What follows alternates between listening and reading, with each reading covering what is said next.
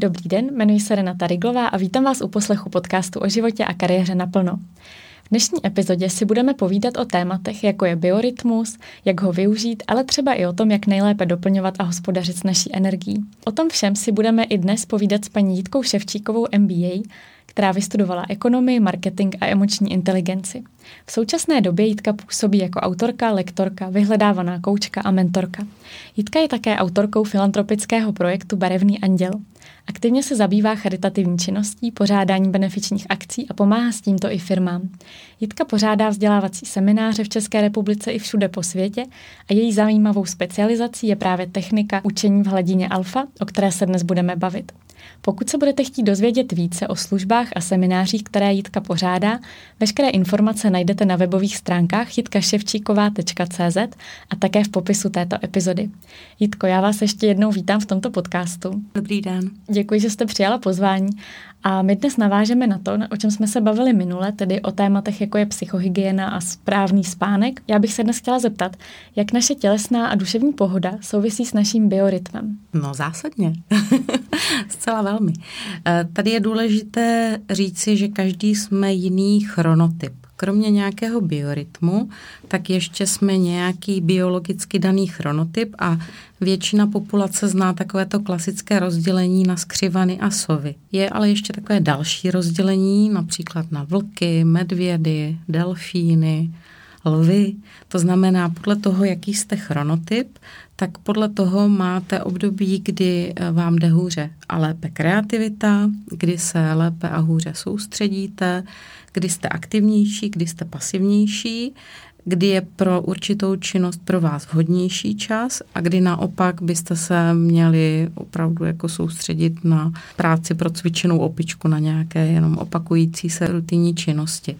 Takže když to vezmu z toho hlediska skřivanů a sov, skřivaní pravidla vstávají s rozedněním a i hned po probuzení jsou velmi čilí, aktivní, během dne mají takový průběžný eh, svůj energetický rytmus, který nějak nekolísá, ale večer se setměním nebo kolem třeba té deváté, desáté hodiny umírají. Skutečně jako ta energie jde velmi rychle dolů a spí prostě zase až do toho rozednění.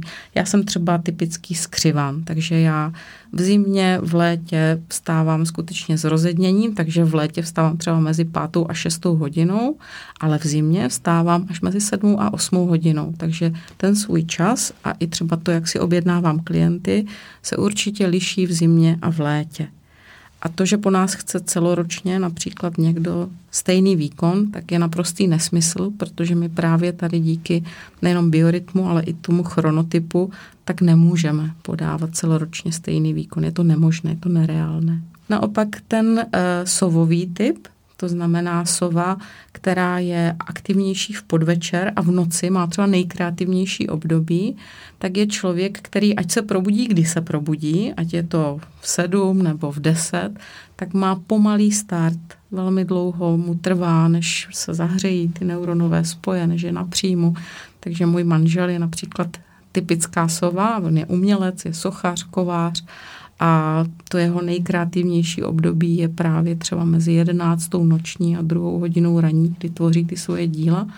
Ale samozřejmě pak mu trvá ještě nějakou dobu, než se nají. On říká, že má takovou večeři, snídani. Pak samozřejmě ještě se nějak sklidní, čte si a jde spát třeba někdy pro mě nad ránem, kdy já mám tu nejhlubší noc. Ale vstává, až mu dovoluje ten jeho biorytmus, kdy je zase on aktivní, takže naučit se respektovat jinakost toho chronotypu je důležitá součást toho eh, našeho rodinného soužití. A například, to se málo kdy ví, eh, že v pubertě děti se mění v chronotypu, takže děti, které procházejí pubertálním obdobím, mají většinou posunutý ten eh, svůj rytmus toho bdění a spaní, že pubertáci usínají později, a i později se budí a například po obědě potřebují nějakou utlumovou dobu, potřebují se povalovat přes den, skutečně jako to jejich tělo to potřebuje, protože prochází s velkým hormonálním a růstovým obdobím, je tam velká zátěž. Samozřejmě rodičům se to nelíbí nebo nechápou to, proč se to tak děje.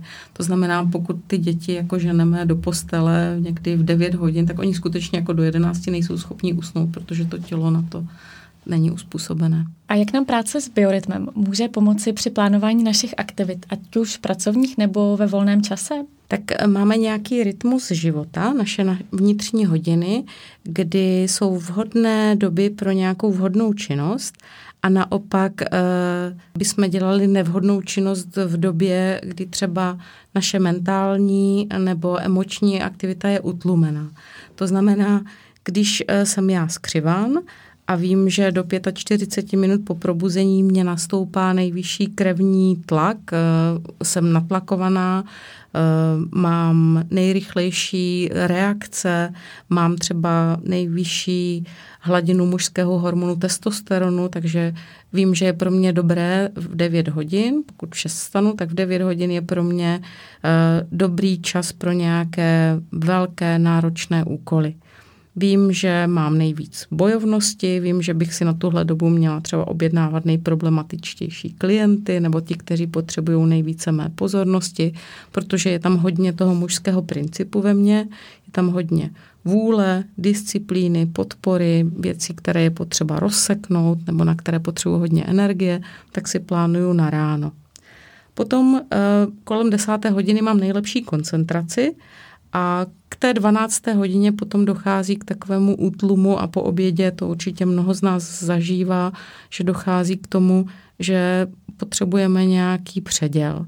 To znamená, po obědě si určitě plánuju nějakou třeba hodinu pro sebe, abych se usebrala, abych si dovolila takovou ten čas eh, nedělat nic, kdy si naši dědečkové a babičky moudře chodili lehnout, na 20 minut si chodili zdřímnout a potom zase můžu naplno fungovat, protože odpoledne máme třeba nejlepší výkon kardiovaskulárního systému a kosterního svalstva. To znamená ideální doba pro nějakou fyzickou zátěž. Takže když vím, že pro mě během léta například kolem té 17. hodiny ten systém v těle pracuje pro mě, já si samozřejmě můžu jít zaběhat i ráno, ale to tělo na to nebude připravené. Takže když poznám ten svůj biorytmus, tak můžu dělat vhodnou činnost ve vhodnou dobu. Když vím, že třeba kolem půl sedmé mám nějaké eh, nejrychlejší reakce a nejvyšší vzestup krevního tlaku, tak se nebudu s manželem pouštět do konfliktních témat. Vím, že toto je doba, kdy jsem třeba jako výbušná, už jsem mnohdy unavená, dochází k emočním přestřelením, takže nebudu to na tuto dobu plánovat třeba nějaká klíčová témata. A potom samozřejmě, jakmile se mi začne večer už tvořit melatonin, tak se nebudu pouštět například do toho vzdělávání, protože vím, že ta moje energie už jako jde hodně dolů, takže to už je doba pro nějaké odpočinkové aktivity. A co když jsme sova, ale vlastně jsme nuceni fungovat v dnešním světě, který právě vyžaduje to nasazení už od rána? Já si myslím, že to je jenom taková výmluva a doba koronavirová nám teďka krásně ukázala, že my mnohdy nepotřebujeme fungovat, ale že takhle se to po nás chtělo. Samozřejmě ve školství je to něco jiného, že všechny děti, ať už jsou skřivaní nebo sovy, tak musí dostat tomu školskému systému a chodit třeba od 8 eh, do nějakých 4 hodin do školy u zaměstnanců, ale je teď ověření toho, že mnohdy ten zaměstnavatel si uvědomil, že pokud ten zaměstnanec je na pracovišti, tak to ještě vůbec neznamená, že pracuje. Takže respektovat i jinakost toho člověka, tak je umožnění třeba během pružné pracovní doby, že od desíti do dvou by měli být ti zaměstnanci k dispozici všichni ale to, jestli přijde ten zaměstnanec na osmou nebo na desátou, už by mělo být zase na jeho vůli nebo na jeho sebepoznání. A tohle bych se moc nevymlouvala, že toto zaměstnavatel nerespektuje, ale naopak bych se snažila s tím zaměstnavatelem domluvit, pojďme si domluvit nějaká pravidla, že mně se lépe pracuje například večer a v noci, takže pokud nepracuju na call centru, kde musím být uh, v nějakých konkrétních hodinách, tak si udělám věci, které je nutné udělat například práci v týmu v době, kdy jsme na pracovišti všichni, ale potom záležitosti, které si budu řešit sám individuálně, si můžu udělat například v noci. A souvisí s chronotypem také to, kdy je nám příjemné jíst, vlastně jestli třeba dáváme přednost velké snídaně nebo naopak v snídaní zcela vynecháváme? To zase souvisí eh, s tím, jaké máme třeba návyky, protože mnohdy lidi si udělali návyk, že nepotřebují snídaní. To tělo po spánku nějakou energii potřebuje. Ale pokud jsme stokrát, dvěstěkrát zopakovali, že mu ráno tu snídaní nedáme, tak už se z toho stává zlozvyk a samozřejmě jedeme na nějaké energetické rezervy. Takže aspoň nějakou malou snídaní a rozhodně, prosím vás, ráno vždycky jako nějaký pitný režim, kdy to tělo je po noci dehydrované, tak tomu tělu bychom měli dopřát. Určitě během dne jsou i vhodnější a nevhodnější doby například pro vstřebávání vitamínů a minerálů, takže kdo se tímhle chce zabývat, tak si může najít například naše orgánové hodiny a na jakémkoliv vyhledávači, když si zadáte orgánové hodiny, tak tam můžete vidět, jak vaše orgány buď to aktivují nebo utlumují svoji činnost a kdy je vhodná doba pro to, kdy jíst, kdy naopak nejíst, eh, když ráno vstáváte, takže je dobré zbavit se všech odpadních látek, pomoci tomu tělu, například eh, vodou s jablečným octem nebo s citronovou šťávou, abyste šli na toaletu a všechno to, co vaše tělo během noci vylučovalo, tak jste z toho těla poslali pryč. Pak jsou samozřejmě doby, kdy jsme například odolnější vůči bolesti, třeba mezi 9. a 11. hodinou a mezi 13. a 15. hodinou, když vím, že mám větší odolnost vůči bolesti, no tak eh, pokud si můžu naplánovat zubaře na tuto dobu, no tak si ji naplánuju. Že? Teďka už jsou anestetika, ale i z hlediska psychiky, tak uh, udělám něco pro to, abych tomu šel naproti. A máte tipy, jak můžeme v pracovním prostředí, například i v průběhu dne, hlídat svou energetickou rovinu? Každý člověk sám na sobě pozná, kdy má dostatek energie a kdy už se mu jí nedostává. Takže já kolikrát tomu klientovi dávám takové jednoduché praktické typy. Například vždycky, když ti zazvoní telefon, ještě než ho vezmeš, tak si uvědom, na kolika procentech energie se cítíš. Takže kdybyste si představila, že se ráno probudíte s plnou nádrží, že máte 100%, že jste se opravdu dobře vyspala, tak například e, při zazvonění telefonu v 10 hodin už si řeknete, aha, tak teďka se cítím tak na 60. Jo, nebo někdo se cítí už na 30, špatně se vyspal, už ráno se probudilo s polovinou nádrže energetické, ale když mu zazvoní ten telefon a on ještě než na třetí zazvonění to vezme, tak si uvědomí, že má energie na 30%, tak to už je, to už je málo. To už za chviličku pojede na energetické rezervy, protože ta energie jde rychle dolů. A já svoje klienty učím dotankovávat už v půlce. To znamená ne, až mě tam někde svítí hladové oko, ale jakmile se moje energetická hladina eh, někde zastaví prostě jako na polovině, tak už si hledám, co je můj další energetický zdroj. V oblasti fyzické, v oblasti psychické, v oblasti emocionální, anebo v oblasti spirituální. Takže toto jsou takové čtyři hlavní energetické kanály, ze kterých bychom měli dotankovávat. Nemůžeme dotankovávat pořád na fyzické úrovni. Jídlo, pití, nějaké fyzické stimuly, jde koupat na zahrádku jo, a nabije ho to energii, někdo tvoří. Jo, to je taky fyzická nějaká aktivita, tak mě může dobíjet energii. Na úrovni psychické, když jsme tady zmiňovali například spánek nebo rozvojová literatura, různé semináře, poslouchání podcastů, meditace, nebo to můžou být společenské aktivity. A na úrovni emocí klienty učím, že neexistují žádné emoce pozitivní a negativní, žádné takové nejsou, všechny emoce se nám vyvinuly proto, aby nám sloužily, ale jsou emoce, které nám energii dolívají, do té naší energetické hladiny doplňují a pak jsou emoce, které nám energii berou. To znamená, každý z nás by se měl naučit rozlišovat, které jsou ty jeho dolívající, zdrojující a ty, které jsou ty, které mě o tu energii připravují. Ty poslední zdroje, spirituální, jsou například nějaké moje morální zásady. Potom eh, do spirituálních zdrojů eh, spadá nějaká moje vize, k čemu směřuju. Další zdroj může být například můj postoj k ekologii, k přírodě, jestli třídím odpad, nebo jestli oblečení po mé dceři dědí nějaká sociálně slabší rodina. A mnohdy si lidi ty spirituální zdroje zaměňují s nějakým náboženstvím nebo s nějakým sektářstvím, ale může to být jenom vnitřní víra. Může to být víra v sama v sebe, že nejbližší pomocnou ruku najdete na konci svého ramene. Vy jste zmiňovala, že každá emoce nás také může buď dobíjet nebo vyčerpávat. Ano. A když tady zjistíme, že třeba nás dobíjí radost, mm-hmm. tak potom můžeme v tu chvíli, když cítíme, že nám dochází energie, tak můžeme tedy nějak dobít radost? Jasně. Když víte, co vám způsobuje radost a máte tu možnost si ji dopřát, tak to může být, že si pustíte písničku, která vás prostě potěší, která mm-hmm. vám způsobí radost. Já mám třeba nahraných takových 50 písniček, který mě určitě tu náladu prostě o pár uh, stupínků zvednou a to je takový jako rychlý zdroj energie. Nebo máte, třeba mě dobí energii emoce klidu, to znamená, mám určitě u sebe něco, co mi přinese klid. Pro někoho je to třeba talisman nebo nějaká fotka, vzpomínka z prázdnin. Náš mozek velmi dobře funguje na vzpomínky.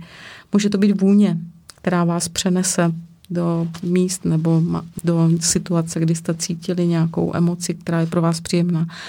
Ale například může pro nás být energetizující emoce zlosti. Jo, zlost je velmi zdrojující emoce, takže jsou lidi, kteří si nekultivovaně dolívají právě tím, jako že jdou do té zlosti, že jdou do konfliktu a je to pro ně tobě vyleju, sobě doleju. A chtěla jsem se, vy jste ještě zmiňovala mužský princip. O co se tedy jedná? Máme v sobě mužský a ženský princip a když to vezmeme zpátky třeba vzhledem eh, k tomu chronotypu, tak mužský princip je to, co u mě nastupuje v těch 9 hodin ráno, to znamená bojovnost, síla, stabilita, tah na bránku, orientace na cíl, mít v tom nějaký řád, strukturu, věci, které jsou měřitelné, logické, uchopitelné, nějakým způsobem predikovatelné. Ten ženský princip je naopak něco iracionálního, intuitivního. Jsou to jednotlivé kroky na té cestě nebo naše vize. Ženský princip může být zranitelnost, pouhé bytí, že tam není žádný plán, není tam konkrétní prostě konativní krok, ale je tam, nechávám, se tomu, nechávám tomu volný průběh. Ženský princip eh, je například, že na věci půjdu diplomaticky oklikou nebo budu vyjednávat. Ten mužský princip je opravdu jako říznu do toho, rozseknu to, půjdu přímo na věc. A já si mezi těmi principy můžu vědomě volit když jsme v minulém díle e, zmiňovali, že sebevědomí je základním předpokladem změny v životě, tak e, právě o tohle se opírá to, že vědomě mohu vstupovat z mužského do ženského principu a z ženského do mužského. To znamená, neděje se to intuitivně podvědomě, ale já vím, že když dlouho bojuju a k něčemu to nevede, tak potřebuji zvolit jinou, například mírovou cestu anebo když naopak dlouho v míru se snažím něco, něčeho dosáhnout a nefunguje to, tak je potřeba vytáhnout ten meč. Pak mohou nastávat také nějaké nerovnováhy, eh, když ženy v dnešní době jsou například často jako nuceny do toho mužského principu v tom pracovním prostředí. To je pravda. Muži vlastně naopak by také mohli využívat i ten ženský princip? Spousta mužů využívá ženský princip a to není vůbec nic na úkor jejich možnosti. Naopak muži se silným ženským principem jsou u žen velmi žádaní a cenění. Jsou to nejenom umělci a gentlemani, ale jsou to i muži, kteří jsou velmi kreativní a kteří mají silnou empatii. Takže e, zase, pokud ten muž e, ví, kdy si stoupnout do ženského principu, kdy do něho přepnout, kdy v něm dobře jako se uplatnit, tak je to pro něho třeba velmi vysoký zdroj jeho příjmu nebo eh, jeho naplnění. Jitko, dalším tématem, kterému se věnujete, je redukce stresu přeladění mozku na hladinu alfa. Můžete prosím popsat, o co se jedná a co se s naším mozkem v takovou chvíli děje? Náš mozek pracuje v takovém širokofrekvenčním pásmu. Když jsme se tady bavili o spánku, tak dvě ta pásma jsou spánková. Stav delta je stav hlubokého spánku, takzvaná NRM fáze, Non-Rapid Eye Movement, kdy ten mozek kmitá úplně na té nejnižší frekvenci. Vykazuje úplně nejnižší činnost. Když by vás dali na nějaký snímač, tak ten mozek kmitá od nějakého půl hercu do 3-4 herců a tam spíme jako zabití, skutečně tak, jak se to říká, takže ani se nějak třeba nehýbeme, eh, mozek vykazuje minimální činnost, i srdce, plíce jsou v útlumu. A nad tím je stav mělkého spánku, zhruba od 4 do nějakých 7 Hz jsme v takzvané REM fázi ve stavu theta A tyhle dva stavy se za noc mockrát prostřídají. To znamená, jdeme do hlubokého, do mělkého, do hlubokého, do mělkého a k ránu těch mělčích fází přibývá. Po těch spánkových stavech nastává ten stav alfa, který jste tady zmiňovala, a to je stav, eh, kdy už vnímáme vědomě, ale vnímáme trošku v jiném rozpoložení. To znamená, nejsme přetlačováni tím mužským principem, je tam ten mužský a ženský princip v souladu, dostatečně funguje naše kreativita, uvolněnost a v tom uvolněném vnímání jsme stále ještě schopni logicky přemýšlet. Takže není tam ta stresová hladina, která nastupuje někdy od 20 Hz výše, ale ta hladina alfa je od nějakých 7 do 14 Hz a tady v téhle fázi, v té alfě, tak můžeme dělat jakoukoliv činnost s minimálním výdejem energie. Proces učení, eh, běhat, cvičit jogu, eh, pamatovat si, dělat třeba přeprogramovávání emočních návyků, tak se dá výborně dělat v alfě. A od těch 14 Hz výše, tak nastává stav beta, a ty betové vlny, pokud jsou ještě blízko té alfě, blízko těm 13-14 Hz, tak eh, ještě velmi dobře ovládáme svoji motoriku. Už velmi vysoce logicky přemýšlíme, ale ta kreativita už jde trošičku k útlumu. Ale jakmile už se to blíží třeba těm 21 Hz, tak v našem mozku nastává určitý stres, napětí. A samozřejmě pokud už to přesáhne třeba nějakých 30 Hz, tak už může docházet až k panickým atakům, už dochází k velmi vysokému emočnímu vypětí. A přeladěním zpátky do toho alfového stavu znamená, že tomu mozku znovu dávám prostor pro sklidnění. Do alfy nepotřebujete přelaďovat pomocí nějakých e, psychovolkmenů nebo e, nějakých pomůcek. Samozřejmě existují audiovizuální systémy nebo teďka různé pomůcky, jako jsou náramky, prstínky nebo jiná udělatka. E, můžete samozřejmě využít například biofeedbacku, přístroje, který vám dá elektrody na hlavu a můžete u toho používat například brýle optické nebo se soustředíte jenom na obrazovku, ale do alfy se můžete jenom prodýchat. Můžete pomocí své vlastní vizualizace, kdy si zavřete oči, nebo ani dokonce nemusíte zavírat oči, tak si můžete navodit ten stav, který je mozku ozdravný a zase je to jenom návyk, kdy se můžeme eh, do toho alfostavu kdykoliv během dne velmi krátké chvíle uvést. Můžete využít například, kdo je příznivcem aplikací, tak aplikaci Noisly, noisly.com, je to aplikace zdarma, kterou si můžete stáhnout a můžete si tam sami namixovat zvuky, které jsou vašemu mozku příjemné.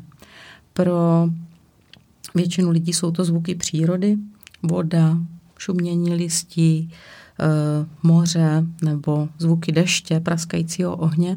Pro studenty to bývají například zvuky raní kavárny, takové to cinkání, šálku, lžiček eh, nebo nějaké jiné zvuky. Já si tam třeba ráda pouštím vlak, to, co už ve vlaku teď neslyšíme, takové to dunění přes koleje, tak to nás právě uvádí do té alfy a tam potom dochází k rozvoji intuice a kreativity a k takzvanému bikamerálnímu myšlení, to znamená práci obou dvou mozkových hemisfér v souladu. Vy své klienty určitě učíte ještě více metod, jak se do té hladiny alfa dostat. Ano.